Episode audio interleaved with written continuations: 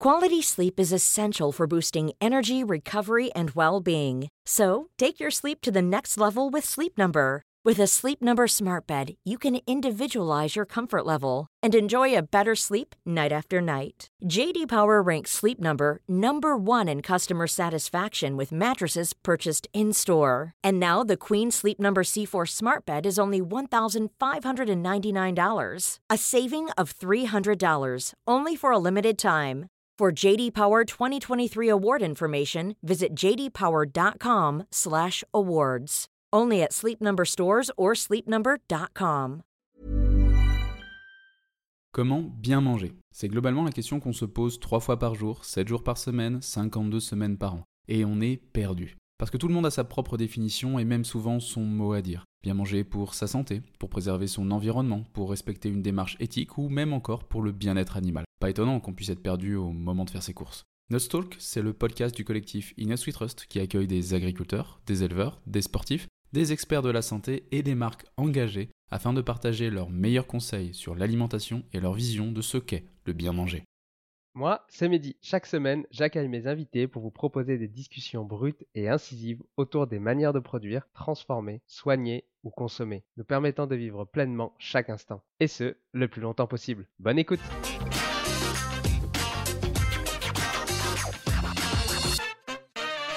Baptiste Gros est un athlète de ski de fond spécialiste du sprint. Avec 10 ans de carrière internationale et deux participations aux Jeux Olympiques, il a obtenu plusieurs podiums en Coupe du Monde. Baptiste dévoile les coulisses de sa discipline, les exigences des championnats du monde, les entraînements intensifs qu'il suit, l'importance de l'alimentation pour performer et sa passion qui l'a amené à faire des choix difficiles. Dans cet épisode découvre l'entraînement pour atteindre les championnats du monde, les meilleures habitudes à avoir pour performer, les choses à mettre en place pour bien récupérer, Qu'est-ce qu'une assiette équilibrée pour un sportif de haut niveau? Quels compléments sont nécessaires pour atteindre son meilleur niveau? Et pourquoi le sport de haut niveau pollue énormément? N'oublie pas de t'abonner. Bonne écoute Salut Baptiste, je suis ravi de t'accueillir aujourd'hui dans notre talk. Comment tu te sens? Eh ben, écoute, je me sens super bien déjà. Euh, merci beaucoup de m'accueillir, ça fait hyper plaisir d'être là. En tant qu'athlète euh, spécialiste euh, de ski de fond, tu as participé à plusieurs Coupes du Monde et tu as également obtenu plusieurs podiums. Est-ce que tu peux nous présenter ton palmarès? Ouais, alors bah, déjà, je commence par mon âge du coup.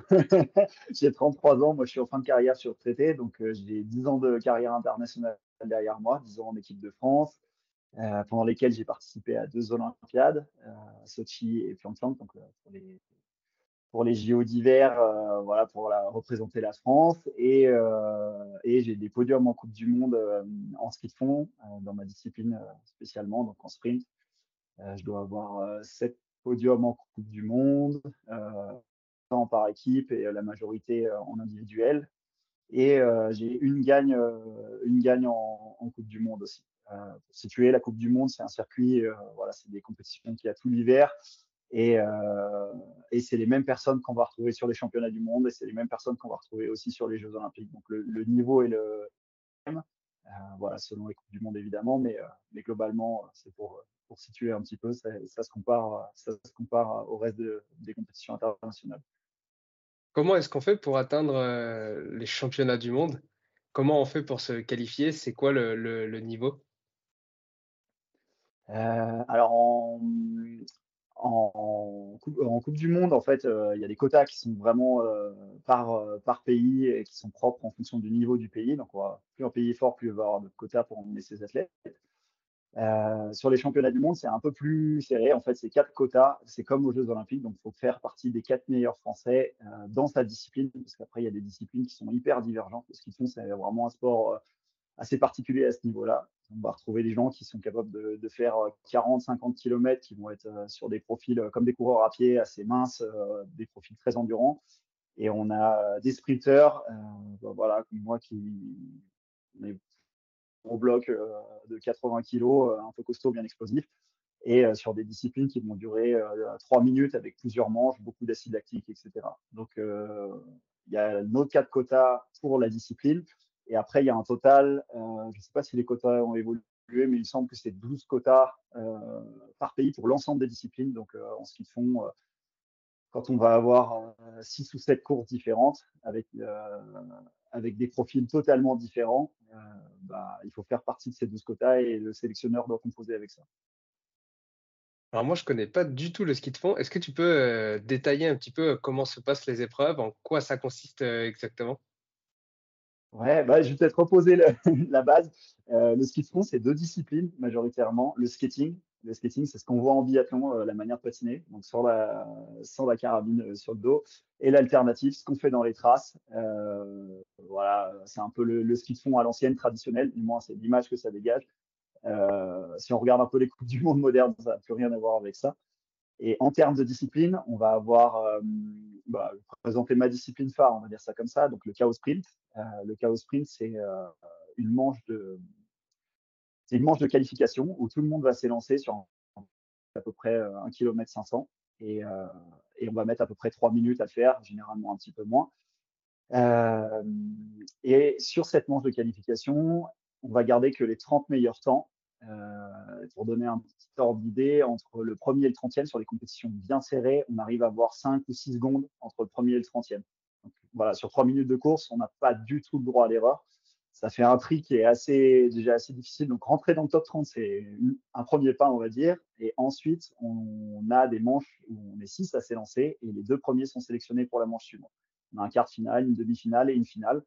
Donc voilà, faut passer les manches pour aller jusqu'en finale et en finale, euh, bah, faut rentrer sur le podium. Et à ce moment-là, notre podium est validé.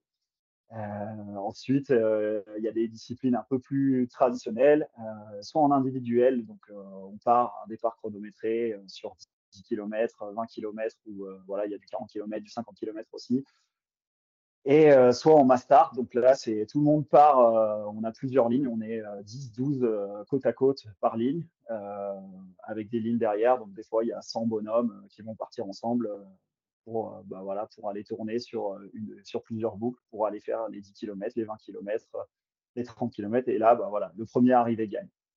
On a, on a aussi une autre discipline aussi, et c'est les courses populaires, généralement sur des formats euh, bah, du 40 km à encore plus long, euh, dans des courses mythiques comme la Vasalopette. Et là, il peut y avoir 12 000 personnes au départ. Euh, voilà, pour donner un peu l'ordre d'idée, c'est un peu la guerre. Quoi. Ça, j'ai jamais. Un peu, non, avec euh, 12 000 personnes. Ouais, ça, ça, ça, chauffe un peu. Euh, c'est vraiment, vraiment impressionnant. Et après, ce qui, ce qui est dingue, c'est que euh, dans ces disciplines-là, les, on va dire les, les, premiers qui arrivent généralement, les tout meilleurs, ils ont des fonctionnements par team comme on peut avoir en vélo. Euh, voilà, ils ont des équipes. Il y a du phénomène d'aspiration à bloc, ça joue hyper tactique. Et, euh, et c'est sûr qu'après, bah, ça permet des fois à des coureurs de Coupe du Monde qui ont fait les JO, qui ont même gagné les JO, de courir avec des gens qui euh, potentiellement chaussent les skis pour la première fois ou la deuxième fois, s'ils ne sont pas trop trop fous pour s'entamer à 40 km sans avoir fait de ski avant. Donc ouais, c'est assez, assez sympa. Comment se déroulent les entraînements euh, dans cette discipline? Euh, Toi, quand tu as commencé, euh, ou même quand ton objectif c'était d'atteindre les podiums, en quoi consistait ton entraînement? Alors, euh, bah, globalement, on est quand même sur un sport euh, d'endurance, on va dire ça comme ça. On, a une énorme partie de la préparation qui est tournée autour d'endurance. Euh, alors, volontairement, je ne vais pas trop parler d'entraînement quand j'étais gamin parce que ça, ça diffère beaucoup de, de l'entraînement d'adulte. Euh, mais pour donner un ordre d'idée, un athlète euh, du monde qui rentre régulièrement dans la Coupe du Monde, je pense qu'ils vont être entre 700 heures et peut-être plus de 1000 heures d'entraînement pour certains. Euh, avec, euh, bah, on est sur de l'entraînement polarisé énormément, donc euh, du 80-20. Euh, les pourcentages ils peuvent varier. Que les Norvégiens, par exemple, ils vont aller chercher beaucoup plus de travail intensif. Euh, c'est un boulot à temps plein, clairement, parce que bah, quand on commence à faire 800 heures d'entraînement et qu'on veut récupérer et qu'on veut assurer toute la logistique autour de cet entraînement, euh, ben, ça prend énormément de temps, d'argent et, euh, et, voilà, on n'a pas forcément le temps de faire un job à côté. Euh, et ce qu'il faut savoir, c'est qu'on a, vraiment la contrainte de l'hiver. Donc, on a, quatre mois de compétition. On sait que pendant quatre mois, bah, voilà, on va avoir des compétitions tous les week-ends ou voilà, une à deux fois par week-end. Et du coup, on a sept mois avant ces quatre mois où on se prépare. Euh, et donc, dans ces sept mois, bah, on va accumuler euh, une grosse base d'aérobie, du travail intensif, du travail en musculation, beaucoup de force et, plein d'autres choses sur les aspects techniques aussi, parce que parce qu'il faut skier, parce qu'il faut s'entraîner euh, en ski à roulette aussi. On a du travail spécifique, c'est un peu particulier. Euh, donc globalement, ce qui est vraiment difficile en ski de fond, c'est qu'il, comme je dis, euh, on peut partir sur une course où on va faire 1 km 5 à bloc avec d'autres mecs, ou on peut partir sur une course où on va en faire 40. Et, du coup, c'est d'arriver à garder cette polyvalence euh, ou de se spécifier pour vraiment performer sur, euh, sur une discipline. Donc, on cherche, euh, bah voilà, globalement, même si les procédés d'entraînement sont les mêmes, on cherche vraiment, vraiment à bosser des qualités pour aller former sur nos disciplines. Miller, sur les moyens d'entraînement. Ouais, pardon. Non, vas-y, vas-y, je t'en prie. Je dis juste sur les moyens d'entraînement parce que c'est voilà, c'est quand même ça qui est intéressant. Et pour ceux qui ne connaissent pas, c'est un peu du roller en, amélioré. On, est sur la route ou sur des pistes cyclables ou des pistes spécifiques au ski à roulette. Euh, il y en a avec des pas de tir pour le biathlon aussi. On est sur les mêmes pistes que les biathlètes. Euh, euh, c'est bien parce que ça fait le cardio, le haut du corps, le bas du corps, le gainage, la technique, c'est hyper complet. Et, on fait énormément bah, course à pied, un petit peu de vélo et beaucoup de muscu aussi. Ok, donc tu disais 1000 heures euh, à l'année, donc euh, vous êtes euh, quoi en ratio 20-25 heures par semaine? Ouais, c'est à peu près ça. Après, ça va dépendre des, fonctionnements des athlètes. mais globalement, ouais, sur les semaines volume, ouais, entre 20 et 27 heures d'entraînement. après, on a plusieurs fonctionnements, bah, comme dans le sport d'endurance en général. Il y a, je sais pas si pour ceux à qui ça parle, bah, forcément, on a des cycles trois semaines, une semaine. Euh, on est sur vraiment trois semaines de volume et puis une semaine de décharge qui a 50% du, volume max qu'on a tapé sur les, sur les trois semaines. Euh, ou après sur des cycles un petit peu plus lissés, euh, voilà, avec des volumes un peu constants. c'est un peu deux stratégies différentes, mais, mais qui globalement marchent très bien. Du volume constant pour arriver jusqu'au début d'hiver en forme. Et après, on nivelle la charge d'entraînement. En gros, comme je disais, on a une grosse, grosse base d'aérobie et finalement, notre charge d'entraînement, on va beaucoup la, on va beaucoup la régler en allant euh, bah, soit diminuer un peu euh, l'intensité, soit en diminuant un petit peu euh, la, force ou voilà, les exos qui, vont, qui vont faire du dégât. Vous êtes à deux entraînements par jour, combien de fois par semaine ou autrement?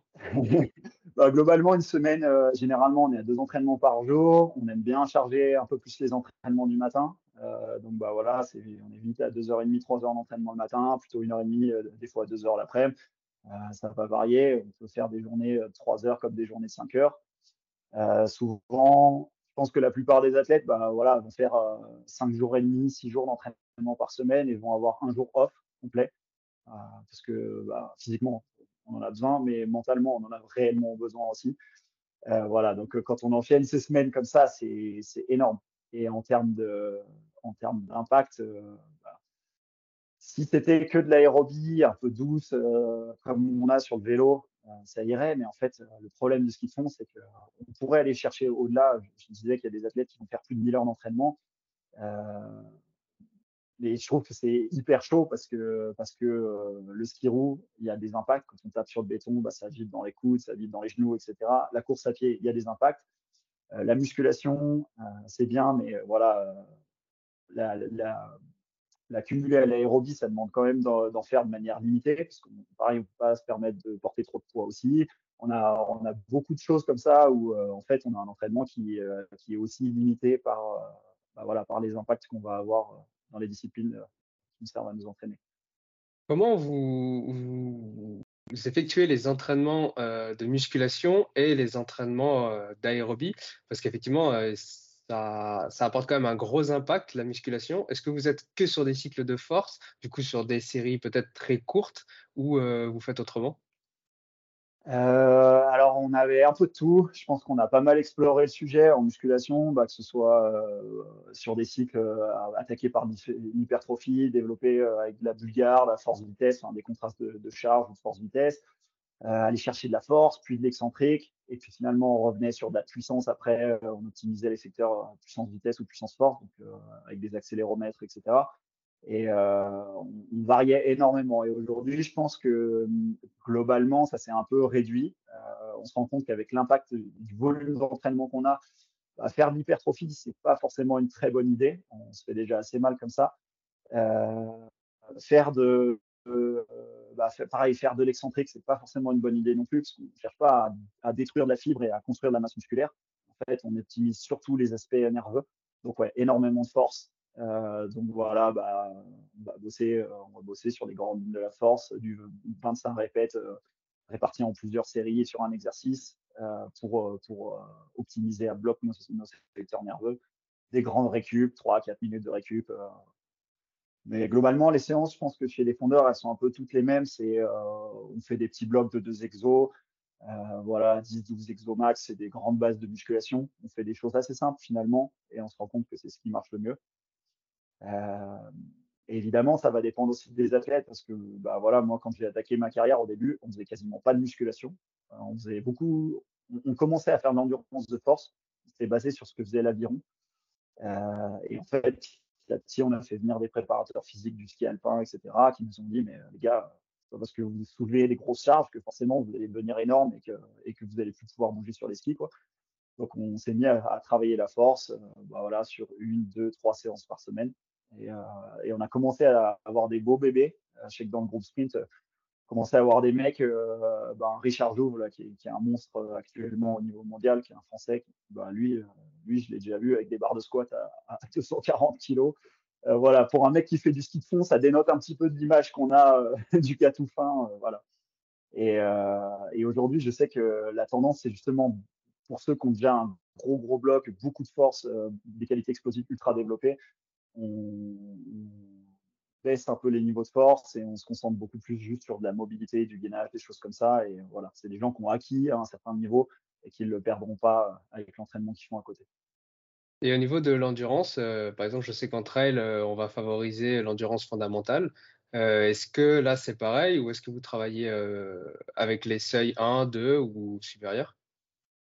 Alors ça va dépendre un peu des athlètes, puis un peu des courants de pensée aussi, puisque ça, ça a évolué avec le temps. Euh, bah encore une fois, moi, quand j'ai attaqué, euh, je te dis, et je suis arrivé en, en senior 1, euh, bah, au début, toutes mes séances, j'étais avec un groupe. Les mecs, ils avaient 10 ans d'expérience de plus que moi. Il y avait Vincent Vitoz, pour parler, bah, qui était champion du monde, champion du monde de ski de fond. je sais pas en combien il court un marathon actuellement, mais pour une paire de baskets au pied, le mec, il fait des dégâts. C'est un skieur de fond, mais, mais je pense qu'il court un marathon sous les 2,30, quoi. Enfin, ou 2,40. C'est des très bons coureurs. Et, euh, euh, toutes les séances que je faisais, je pense que j'étais euh, au-dessus de, mon SV1. j'étais pendu tout le temps. Euh, et finalement, bah, petit à petit, on a commencé à remettre un peu les choses. Et comme je disais, on a, ouais, on doit être à 75% d'aérobie, endurance fondamentale, très tranquille. Donc on est, est bien, on est en dessous de notre SV1. C'est que des allures confortables. On peut parler, on se concentre sur la technique, on se fait, on se fait plaisir, quoi. C'est hyper cool. Et après, euh, bah, la plupart des athlètes, je pense maintenant, attaquent, les intenses quand même assez tôt. Par intense, j'entends euh, bah, dès qu'on attaque euh, au-dessus des SV1, pour moi, on fait de l'intensité. Euh, donc on, a beaucoup, on a des gros cycles de seuil généralement entre du mois de juin au mois d'août, voire mois de septembre. et après, on commence à mettre des allures type PMA. on va jouer un petit peu en dessous de PMA, au-dessus de PMA, jusqu'à aller chercher des allures plus carrément lactiques où là, on se pulvérise et ouais, globalement, c'est une, deux séances par semaine comme ça, intensives. Ça va dépendre un petit peu de combien de musculation on fait et combien de séances de vitesse aussi on fait, parce qu'on fait beaucoup de travail de vitesse, euh, du 10 secondes à bloc, des choses comme ça, avec beaucoup de récup. Quelles habitudes euh, quotidiennes, toi, t'ont permis d'atteindre tes podiums? Bah, c'est délicat parce qu'on est un, euh, on est un sport où, euh, alors comme je disais, c'est un boulot quotidien. On est un sport euh, où on se donne, de toute façon, pour être dans le top 30 mondial, il faut se donner des moyens professionnels. donc, il faut s'entraîner quotidiennement, il faut, faut, faire que ça. Euh, mais en ayant des fois des moyens d'amateur parce que parce que quand on n'est pas au niveau euh, Coupe du Monde, quand on n'est pas performant euh, encore au niveau Coupe du Monde, on ne touche pas d'argent quoi. C'est un peu la survie. Euh, donc moi, les habitudes, bah, c'est, euh, je pense, euh, ce qu'on pourrait retrouver chez un entrepreneur. On se lève le matin, on se bouge le cul, on s'arrête jamais. En fait, c'est juste, bah voilà, c'est de l'autodiscipline, énormément d'autodiscipline. apprendre à s'entraîner déjà correctement, à respecter ses allures d'entraînement, suivre le carnet d'entraînement du coach, et puis après, ben, bien dormir, bien manger, bien se reposer, limiter les trajets en bagnole, euh, savoir dire non aux copains qui vont faire la bringue. En gros, c'est avoir un rythme de vie le plus simple possible à côté de, la pratique et de l'entraînement. Ah, du coup, ça tombe bien, heu, tu parles un peu de récupération. Est-ce que toi, tu t'es déjà blessé au cours de tes années? J'ai eu quelques blessures, mais des petites blessures, bah, des chutes, je me suis déjà cassé le gros orteil, fait des fait la cheville, des choses comme ça, mais vraiment, des pas de chance et heu, sur ma fin de carrière, j'ai eu, heu, c'est pas une vraie blessure franche, mais voilà, j'ai eu une une hernie discale qui était assez, heu, assez em embêtante, on va dire ça comme ça, avec des douleurs au dos qui revenaient tout le temps. Heu, donc ouais, qui font, heu, je pense que j'ai payé un peu, heu, tout cet aspect, mobilité, étirement, je faisais peut-être pas assez, des choses sur lesquelles je faisais pas forcément gaffe. Et je pense que j'ai peut-être payé aussi, bah, voilà, en termes de nutrition et cetera. Il y avait des choses que je faisais pas forcément hyper bien. Il y a des choses que je faisais très bien naturellement et d'autres où je me disais: «Bah, j'aurai le temps d'améliorer ça plus tard, heu, j'ai pas de budget à mettre là-dedans». Et, heu, et je pense que mon hernie discale, c'est un peu le résultat de tout ça, heu, le strict de vie qui était sain, mais peut-être pas assez finalement. Qu'est-ce que tu conseillerais de faire du coup pour la récupération, que peut-être toi tu n'as pas mis en place et que tu aurais dû mettre en place? Hem, ah, il y a 2 choses, bah, sur, heu, très simple, voilà, pas se compliquer la vie. Premièrement, il faut dormir. Le sommeil, c'est juste essentiel. Voilà, pour quelqu'un qui va s'entraîner de manière intensive, voilà, enfin, de manière intensive, je pense qu'à partir de 6-7 heures de sport par semaine, c'est déjà intensif par rapport au commun des mortels. Heu, bah, en fait, prendre les besoins au sommeil, heu, qui seraient naturels, gé généralement entre, heu, entre 6 et heu, 8-9 heures et puis rajouter 1 heure sommeil déjà là-dessus.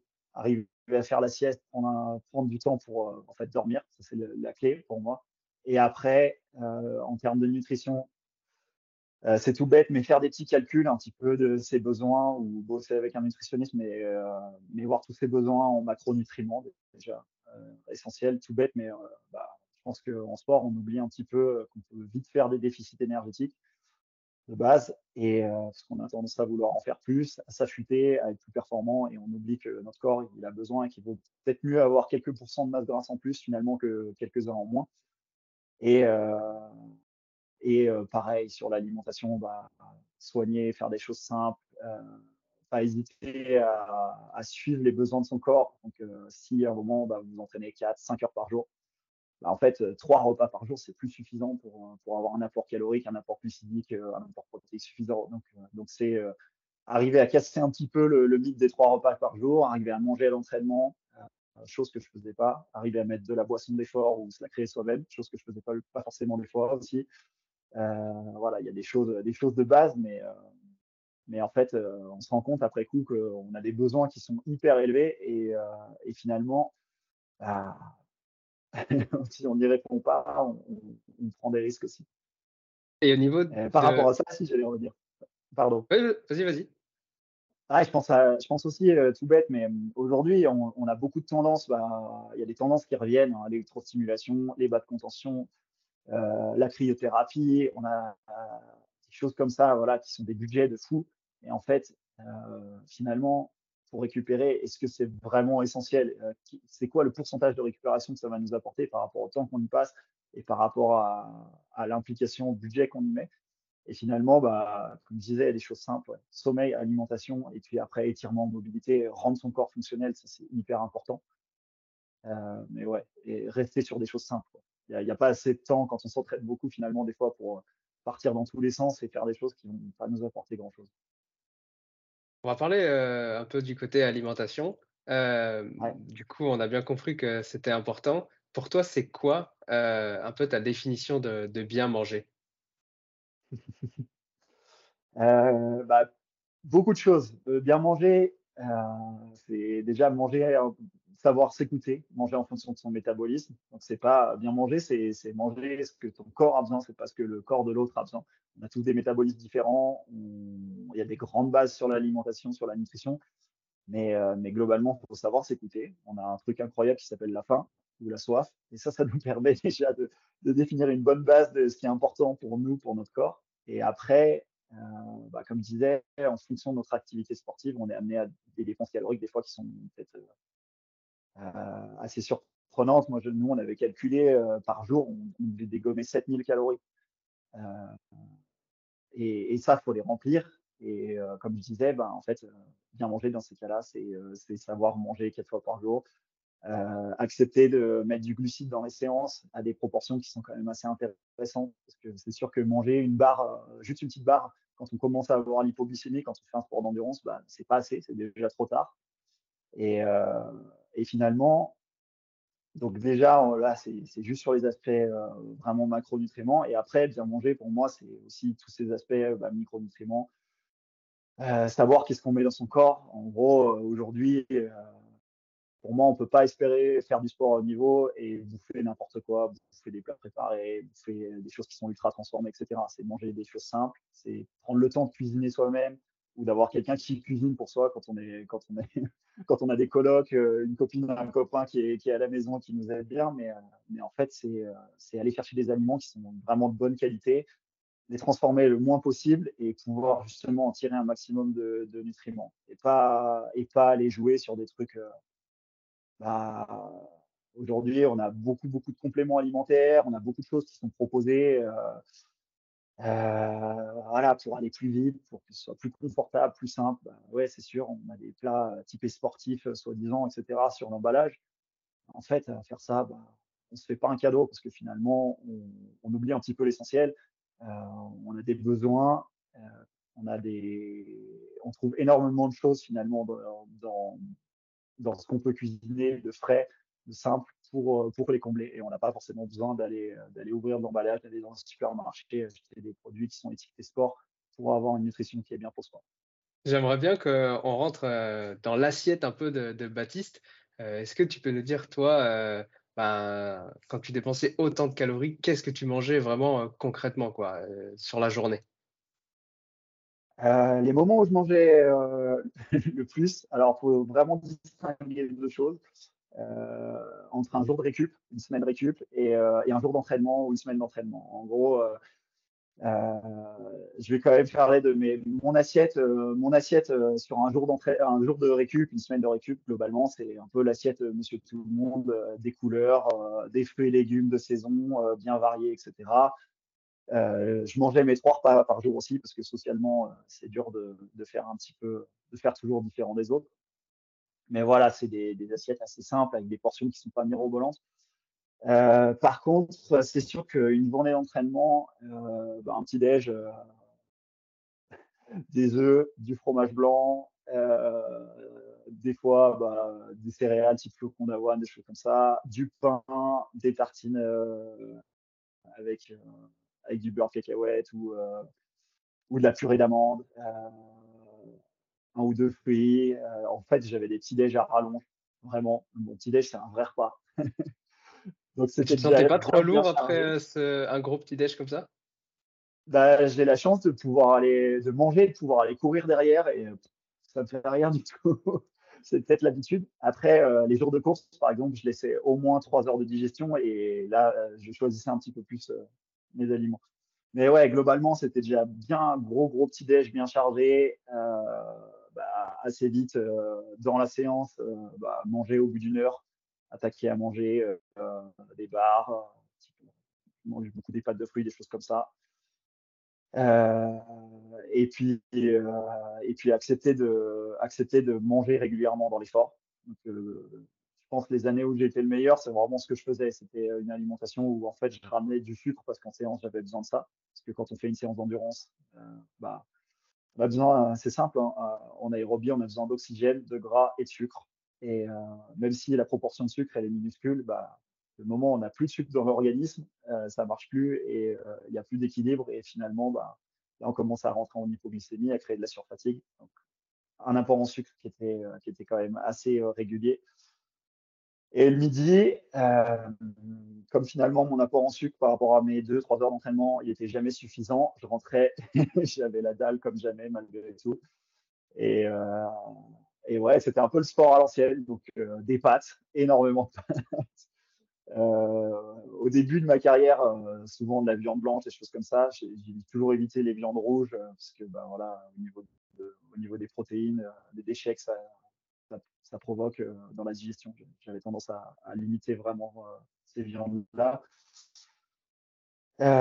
et puis, puis c'est bête, mais un peu tout ce qu'on éviterait peut-être chez des gens lambda. Mais moi, je, prenais le, je prenais les mentales, j'en la crème, j'en tartinais sur les pâtes, l'huile, j'en tartinais sur les pâtes, des légumes aussi à côté, voilà, un dessert sucré, pas sucré, dur, mais ouais, des proportions.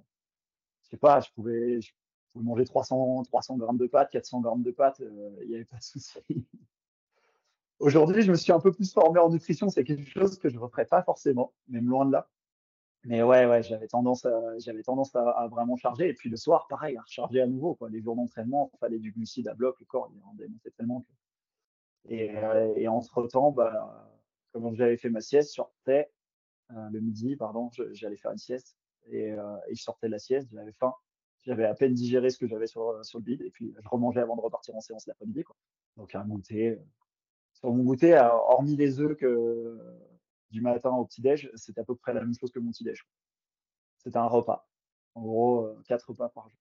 Après, j'ai eu testé euh, monter à cinq repas, même six repas par jour, avec des plus petites quantités, etc., pour varier aussi les apports. Des fois, avec des portions un peu plus, euh, bah voilà, protéines, fibres. Donc, ouais, plus aller manger des légumineuses, des fruits, des légumes à un moment, plus des glucides à d'autres. J'ai testé un peu des choses comme ça. Mais, euh, mais ouais, globalement, c'est la fin qui dictait quand même beaucoup de choses. Si tu veux une collation vraiment équilibrée où rien n'est laissé au hasard, ta santé, ton apport nutritionnel, l'impact sur la planète et l'éthique envers les producteurs, Goussi, c'est la collation qui te permet de maintenir une bonne alimentation en toutes circonstances. Énergie et satiété garantie. Pour goûter cette délicieuse collation, rendez-vous sur goussi.co, g o u 2 s Quality sleep is essential for boosting energy, recovery, and well being. So, take your sleep to the next level with Sleep Number. With a Sleep Number smart bed, you can individualize your comfort level and enjoy a better sleep night after night. JD Power ranks Sleep Number number 1 in customer satisfaction with mattresses purchased in-store. And now the Queen Sleep Number C4 smart bed is only $1,599, a saving of $300 only for a limited time. For JD Power 2023 award information, visit jdpower.com/awards. Only at Sleep Number stores or sleepnumber.com. Aujourd'hui, du coup, tu t'es formé, tu as dit en nutrition. Euh, tu ferais quoi, euh, du coup, aujourd'hui? Bah, globalement, j'aurais tendance à manger beaucoup plus en séance. En fait, je vois, euh, c'est sûr que quand on regarde le trail justement en compétition, ce que sont capables d'assimiler euh, les mecs sur, bah, sur une heure d'entraînement, quand tu, sais que les gars ils peuvent carburer 60, 70, 80, 90 grammes de glucides par heure, c'est énorme. Mais en fait, euh, bah, je me dis, moi, quand j'arrivais et que sur mon repas, j'essayais tout assimiler, du moment où on mélange des glucides, des fibres, des protéines, des graisses, et qu'on veut que son intestin digère tout ça, bah, c'est pas possible. Il y aura déjà un filtre et forcément, il manquera quelque chose à la fin. Donc euh, voilà, c'est plus euh, bah, des apports de glucides plus sur euh, les séances et des journées avec avec des repas qui vont être un petit peu plus variés, des apports de des apports de protéines qui vont être renforcés à des moments et des apports de glucides renforcés à d'autres. Donc ça, implique de bah, on veut assimiler des glucides, bah ouais, mais si tu te fais, tu te bats, tu fais une énorme plâtrée de pâtes et que avec tu vas mélanger euh, plein de légumes, plein, bien blindé de bah, tu vas limiter. Et, euh, et ça, ce genre de mélange-là, il y a des choses, il y a des choses à doser, il y a des assiettes à construire.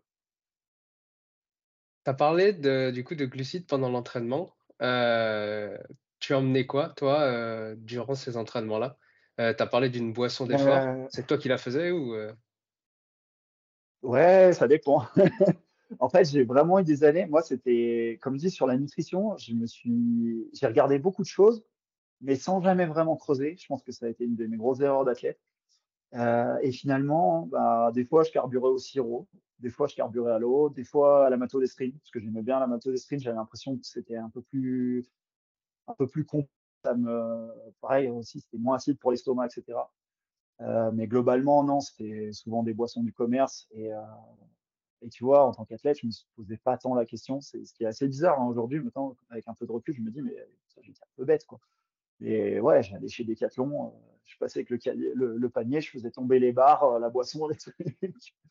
Et ça allait bien comme ça, quoi. Et je, je réfléchissais pas du tout à mes apports en séance. Au début, c'était c'était impressionnant. Enfin, des fois, j'attendais d'être au tout début de ma carrière, je pouvais attendre d'être en hypo pour manger, quoi. C'était, je me posais pas du tout de questions. c'était, c'est assez particulier. Tu as parlé des compléments euh, un peu avant. Euh, du coup, est-ce que toi, tu conseillerais des compléments, euh, je vais pas dire obligatoires, mais qui te semblent nécessaires de prendre? Alors, en nécessaire, il y a aujourd'hui, bon, il semble que la vitamine D, c'est quelque chose qui est, qui est conseillé partout. C'est vraiment, j'ai eu un, un petit garçon il n'y a pas longtemps, euh, voilà, donc je suis papa depuis pas longtemps. Et en fait, euh, ce qui m'a fait halluciner, c'est qu'on a, on a forcément des ordonnances euh, pour, les premiers mois et on a une ordonnance jusqu'à ses 18 ans de vitamine D. je ne pouvais pas penser à ça, mais en fait, bah ouais, aujourd'hui, on se rend compte que c'est c'est quelque chose qui manque, qu'on ne synthétise plus assez, de par notre rythme de vie, de par le reste de notre alimentation certainement. Et du coup, je pense que celle-là, c'est, ça fait partie des choses qui, bah, maintenant vont peut-être devenir automatiques chez tout le monde. Euh, et après, euh, clairement, je me lancerai pas du tout là-dessus. Je dirais vraiment si si vous avez vraiment beaucoup d'entraînement, si vous vous chargez à l'entraînement et que vous sentez que bah ouais, vous êtes vous êtes au-delà des préconisations de la demi-heure de sport par jour, quoi, et qu'une finalement une alimentation équilibrée simple, elle va pas vous suffire allez voir un nutritionniste, allez voir un, diététicien et faites un plan avec lui, faites un bilan sanguin, regardez ce que vous avez besoin. Euh, c'est vrai qu'aujourd'hui, après, euh, moi, pareil, au fur et à mesure de ma carrière, j'ai fait évoluer mon assiette. Euh, je me suis éloigné petit à petit des, bah, protéines animales pour combler avec, beaucoup plus de végétal parce que, parce que d'un point de vue éthique, d'un point de vue environnemental, ça me paraissait vraiment important. Et forcément, ben, il y a, j'ai l'impression que voilà, de ce qui sort euh, de, tous les podcasts, des études et des trucs comme ça que je regarde, j'ai l'impression qu'en fait tout le monde n'est pas égal dans sa manière de fixer le fer, dans sa manière d'assimiler les protéines, etc. Et du coup, euh, je reviens à ce que je disais tout à l'heure, euh, on est tous différents et, je pense que c'est bien. L'alimentation, c'est tellement important dans la vie de tous les jours, dans la santé à long terme, que bah, prendre euh, un moment et mettre un petit billet pour aller voir un, nutritionniste, un diététicien, ça me paraît, euh, ça me paraît essentiel. Et, euh, et puis bah, faire des prises de sang parce que bah, voilà, si quelqu'un arrive avec un plan tout fait et vous dit ouais, toi tu pèses tant, tu mesures tant, tu as l'air de faire ça comme sport, mange, faut que tu manges ça. Bah, je pense que c'est pas suffisant. Il faut, faut, aller creuser et il faut faire les choses bien. Et après, il faut complémenter s'il y a besoin et c'est lui qui vous le dira. Moi, je suis suis pas là pour ça. Je pense que c'est le meilleur conseil que tu peux donner. En tout cas, euh, il y a un truc à retenir, c'est vraiment euh, entourez-vous de professionnels euh, compétents. Entourez-vous de professionnels compétents et, et, dans votre pratique en général, après, ben voilà, si, si vous faites du sport pour vous, pour votre plaisir, c'est toujours quelque chose, mais si vous faites du sport dans un optique de compétition, on n'en a pas parlé, mais dans piliers de la performance, ben voilà, il y a tellement d'aspects pour, euh, pour être performant. Il y a tellement d'aspects différents, différents qui rentrent en compte. Ben, plus vous pourrez vous entourer de personnes compétentes et plus, vous optimiserez ces aspects et surtout vous pourrez leur donner un ordre d'importance et, euh, et, ça, ça vous aidera grandement pour la performance. Quand on est un athlète de haut niveau euh, et peut-être plus dans le ski de fond, je ne sais pas, tu vas pouvoir me dire, on doit souvent prendre l'avion, peut-être même plusieurs fois par an. Euh, je crois que toi, euh, ça t'a un peu embêté ou ça t'embête un peu. Est-ce que tu peux nous en parler? Ouais, bah, c'est quelque chose, comme je disais, euh, moi j'ai réduit ma consommation en viande, très très très fortement diminué, et en viande, et puis d'ailleurs tout, tout, ce qui est d'origine animale, globalement, même les produits laitiers, etc. parce que, parce que d'un point de vue, je disais, éthique, c'est pas toujours facile. Enfin, voilà, ça reste que, on, tue des animaux, on enlève des veaux à leur mère, on fait de l'insémination artificielle, on fait plein de choses qu'on voit pas quand, euh, quand on mange, mais qui sont quand même là. Donc, euh, moi, ça, ça devenait trop important pour moi. Euh, et sur un point de vue environnemental, ben voilà, on sait qu'aujourd'hui, euh, tout ce qui est cultivé pour nourrir la viande que nous, on mange ensuite, euh, c'est une place monumentale et c'est de la consommation et c'est, euh, voilà, ça pourrait être d'un point de vue environnemental, si tout le monde faisait un effort là-dessus, ça, ça, changerait le monde réellement. Et, et aujourd'hui, moi, il y a d'autres aspects qui, qui, sont très très compliqués pour moi, qui est très très compliqué à la fin en tant qu'athlète. Euh, bah, c'est toute la pollution qui est liée euh, au transport pour aller faire les compétitions, puis après au monde du ski en général. Euh, au transport, parce que bah, sur une saison, quand on va courir dans des pays scandinaves, etc., on ne va pas y aller en voiture, sachant que bah, voilà, le premier week-end, on est à Ruka, 400 km au nord du cercle polaire, en Finlande. Et puis, juste après, on est au sud de la Norvège le week-end d'après. Et puis après, on va courir en Suisse, en Italie. Et puis après, on va remonter en Suède derrière. en fait, tous les week-ends, où, quasiment, on va pas arrêter de bouger. Et, aujourd'hui, on ne peut pas se permettre d'y aller en bus tranquillement parce que, parce que faire 20 heures de route, c'est pas c'est pas envisageable une journée de bagnole c'est pas envisageable pour être performant sur la compétition et en tant qu'athlète je trouvais ça un peu difficile parce que bah, voilà, c'est sûr que moi j'avais tendance, euh, un peu comme tout le monde, je pense, quand on est dans un milieu qui, qu'on nous demande d'être compétitif, etc., et qu'on voit des choses qui nous freinent un peu, euh, qui pourraient briser un peu notre motivation, on, fait, hop, on met les œillères, on focus sur la performance et on oublie un peu tout le reste. Mais il y a un moment, bah, on ne peut pas se voiler la face et, euh, ce qu'on faisait, c'était gravissime.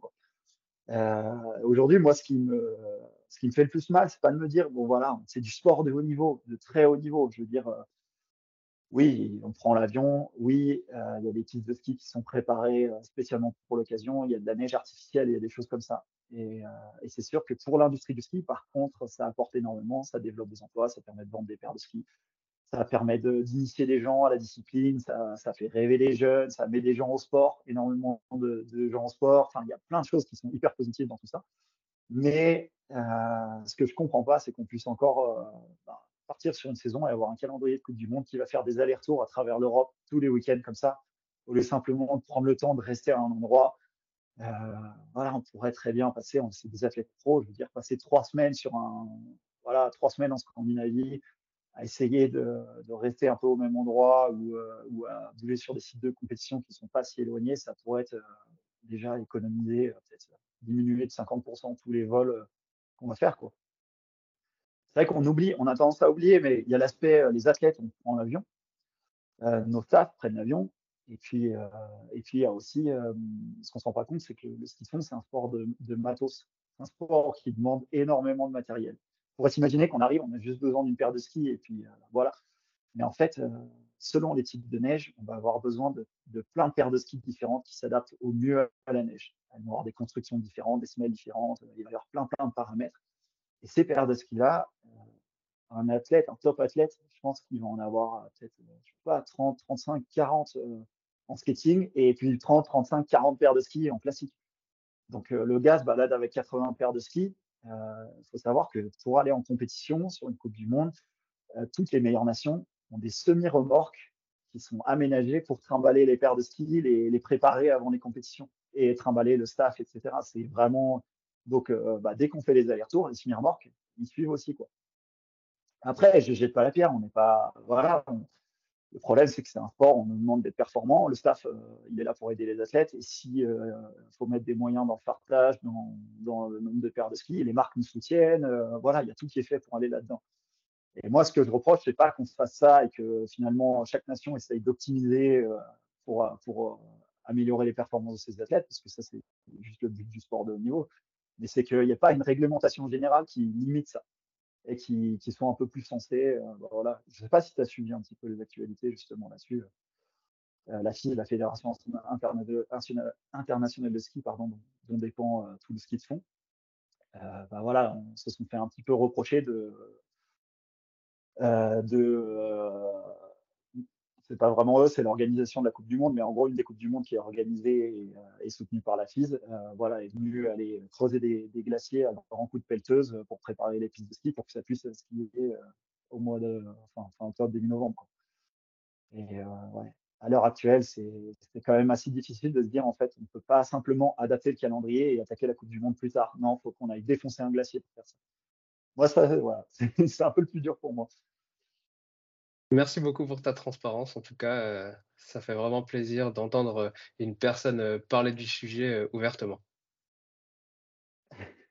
Après, ouais, ouais, bah, de toute façon, il faut bien aussi. hein. Je pense que beaucoup d'athlètes se- s'en rendent compte. Après, bah, peut-être que certains sont dans le déni, d'autres n'ont pas envie de se l'avouer, mais il y a des choses simples, hein, même, même sans avoir besoin de lire un rapport du GIEC, etc. Moi, quand j'avais 15 ans, on skiait à Tignes, à 3100 mètres d'altitude. Euh, la devise de Tignes, c'était euh, du ski 365 jours par an.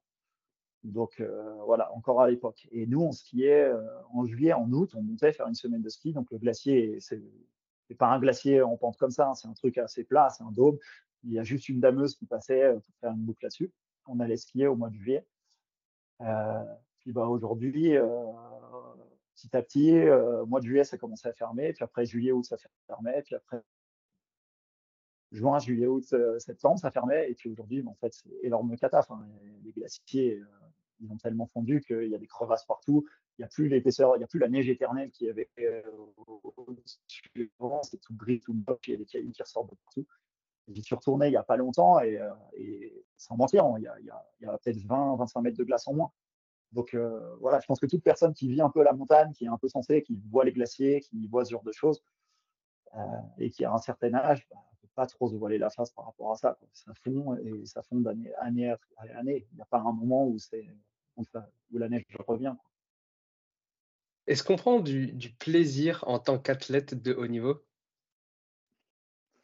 Euh, alors oui, on prend du plaisir, mais, euh, mais je pense que moi, ce qui m'a le plus euh, marqué, tu vois, quand, quand j'ai attaqué ma carrière, je pense que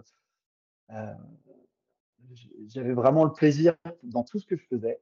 Et, euh, je me rends compte aujourd'hui que euh, entre l'athlète euh, de haut niveau et l'athlète de très haut niveau qui veut tout gagner, il y a une petite différence, c'est que le plaisir, il intervient plus en premier. Pour moi, l'aspect du très haut niveau, la valeur numéro un finalement, celle que je pense que tous les athlètes qui sont au top partagent, c'est la performance. Et je pense qu'ils sont capables de s'asseoir un petit peu sur le plaisir pour, euh, pour arriver vraiment à la performance. Euh, mais maintenant, je pense que ça reste quand même essentiel. Euh, je sais pas, on pourrait dire que c'est un peu un facteur, un facteur limitant. Je pense que s'il n'y a pas de plaisir euh, quelque temps, ça va, on peut, on peut s'en sortir, on peut être performant. Si on commence à faire toute une prépa plusieurs mois, à, euh, des, des, des 70, 80, 100 heures d'entraînement dans le mois sans prendre de plaisir, bref, on finit par exploser, quoi. Est comme tout le monde. Donc ouais, ouais, ça reste, ça reste quelque chose d'extrêmement important, même si ce ne sera pas le facteur numéro un à mes yeux. Du coup, difficile pour un athlète de très haut niveau d'avoir euh, un équilibre euh, vie professionnelle euh, et vie perso?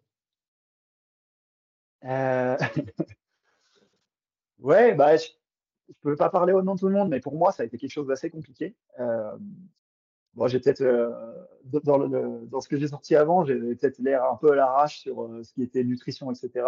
Mais, euh, mais en fait, il faut savoir que moi, j'étais quand même vraiment un peu tout seul, dans le sens où j'avais un coach qui me faisait mes programmes d'entraînement. Euh, j'avais des stages, euh, on avait une, une semaine, 10 jours de stage par mois. Mais euh, donc déjà, bon, bah, voilà, il y a un tiers du temps, on n'est quasiment pas à la maison. Mais en fait, euh, tout le reste, tous les paramètres, c'est moi qui les gérais, mes relations avec les sponsors, avec les marques, etc. Euh, quand j'étais à la maison, je veux dire, j'avais pas de coach à disposition. Il fallait, fallait vraiment que je m'entraîne, que je me bouge. Euh, puis il y a tout ce qui, est, qui fait partie du quotidien, forcément. Et comme tout le monde, on a, on a des choses, malheureusement, de la paperasse et des trucs comme ça à faire.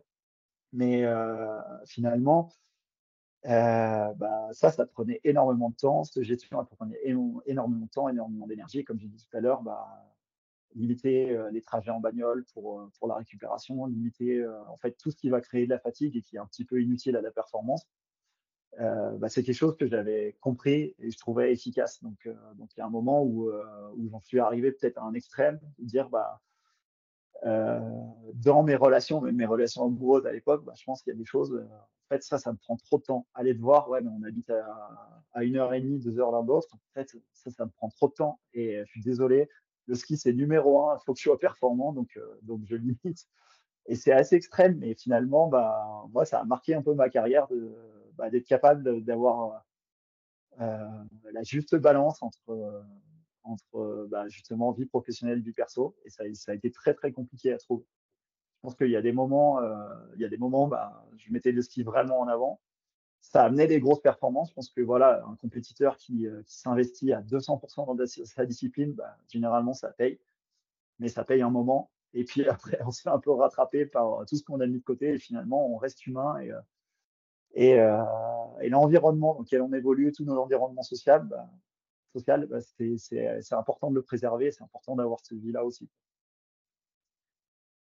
Donc ouais, c'est difficile de gérer les deux. Pour quelqu'un qui souhaite euh, du coup se mettre euh, au ski de fond, euh, quel premier pas tu lui recommanderais? Par quoi il, il devrait commencer pour, pour s'améliorer? alors le ski de fond, c'est un sport qui peut être très très très frustrant sur les, sur les tout débuts. c'est un sport extrêmement complet, comme je disais, le matos c'est hyper important, la technique est hyper importante et il faut la caisse, faut l'agilité il faut la technique aussi. On ne se rend pas compte, mais c'est hyper technique.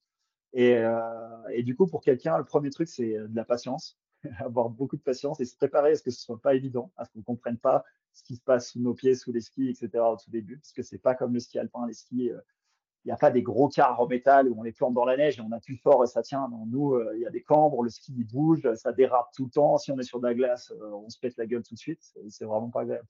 Donc c'est bah, passer par un moniteur de ski, forcément, des écoles de ski, il y en a plein, des écoles de ski font.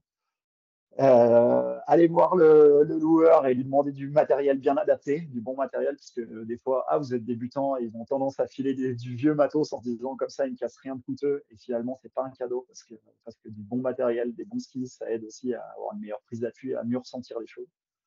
Euh, et quand on a le bon moniteur, le bon matériel, bah, après, c'est juste accepter d'y mettre un peu de temps, quelques heures, quoi. Euh, voilà, il y a des personnes qui arrivent euh, au bout d'une heure, euh, ils ont tout compris et puis ils peuvent partir et se faire plaisir. Et puis il y en a d'autres, surtout quand on n'a jamais été sur la neige, bah voilà, pas hésiter à prendre du temps, comprendre la glisse, comprendre comment ça marche. On est sur du matos qui est ultra light. les talons sont détachés, les bâtons, bah, ils font, ils sont immenses. voilà, au début c'est hyper encombrant, c'est hyper particulier.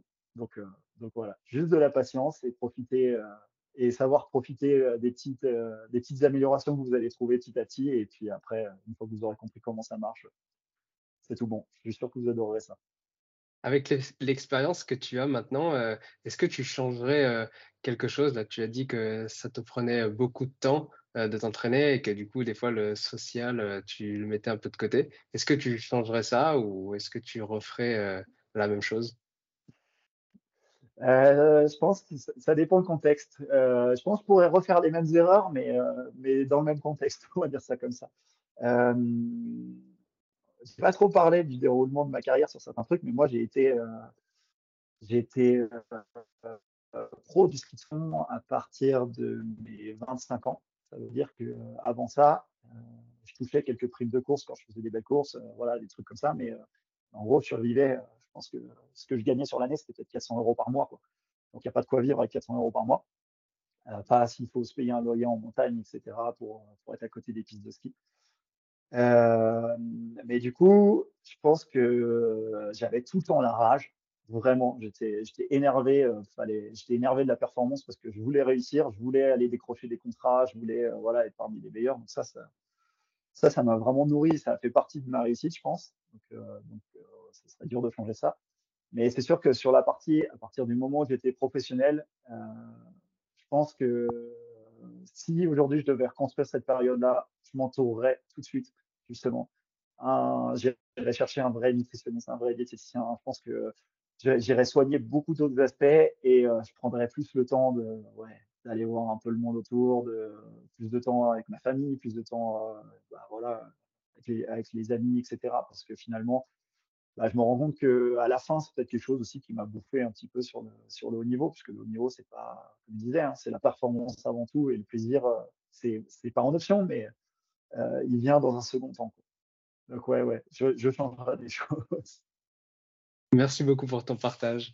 Euh, on va passer à la question de fin de l'épisode. Euh, c'est quoi pour toi ton petit plaisir coupable alimentaire, ta collation, ton snack favori? Ça peut être aussi euh, un plat alimentaire. Ah, j'en ai, j'en ai plusieurs. ça m'embête. Non, si, euh, le, gros, le gros point noir, c'est le café. Je pense que je suis pas loin de l'addiction au café. Ah, c'est un réflexe. En plus, là, maintenant, on, vient de réparer la machine à café. Alors, autant dire, je suis branché sur le bouton. Tu mets la tête en dessous, c'est de la perfusion. Euh, il y a ça et il y a, y a, non, il y a un plaisir que j'apprécie vraiment et que j'apprécie encore beaucoup maintenant quand je m'entraîne, que je fais, que je fais une bonne grosse séance de sport. En fait, j'apprécie d'avoir faim et de rentrer et de pouvoir manger vraiment, de faire plaisir, manger en quantité et pas me poser de questions. Ça, c'est le meilleur aspect du sport, je trouve. C'est en fait, quand on se dépense tellement et qu'il faut remplir tout ça, bah, gérer son poids, etc., c'est plus un problème. On, est, on est à l'équilibre quasiment automatiquement. On a juste, on a juste envie de manger. Et, euh, ouais, ça, c'est vraiment le plaisir euh, que, que je préfère. Bah, super, merci beaucoup. Baptiste, euh, si euh, les internautes euh, veulent avoir un petit peu plus de Baptiste, où est-ce qu'ils peuvent te retrouver? alors, ils peuvent me retrouver sur Instagram. ça doit être Batgros, du bas GROS. Mais vous allez voir du Baptiste Gros, mais vous allez avoir beaucoup de vidéos de chiens aussi. J'ai deux chiens, je fais énormément de vidéos avec eux, je fais énormément de sport avec eux, donc donc il y a plein de conneries que je fais avec eux, donc vous allez, vous allez voir ça. Et, euh, et sinon, euh, je pense peut-être monter un petit Instagram justement sur l'entraînement. C'est vrai qu'on a pas, on a parlé un peu d'entraînement sur le général, mais pour être un peu plus précis. Et euh, c'est une page que j'avais lancée qui s'appelle Tonton Skier et qui est en développement. On mettra tous les liens dans les notes de l'épisode en tout cas. top. Eh ben, je te remercie beaucoup et puis bah, moi je te dis peut-être à une prochaine. Merci beaucoup, en tout cas c'était super. Salut. Salut Baptiste.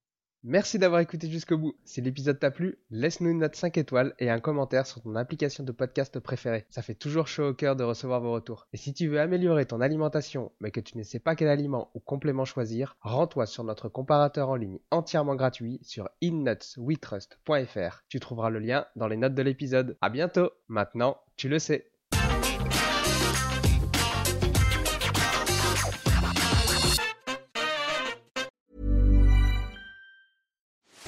Are you ready to enhance your future in tech?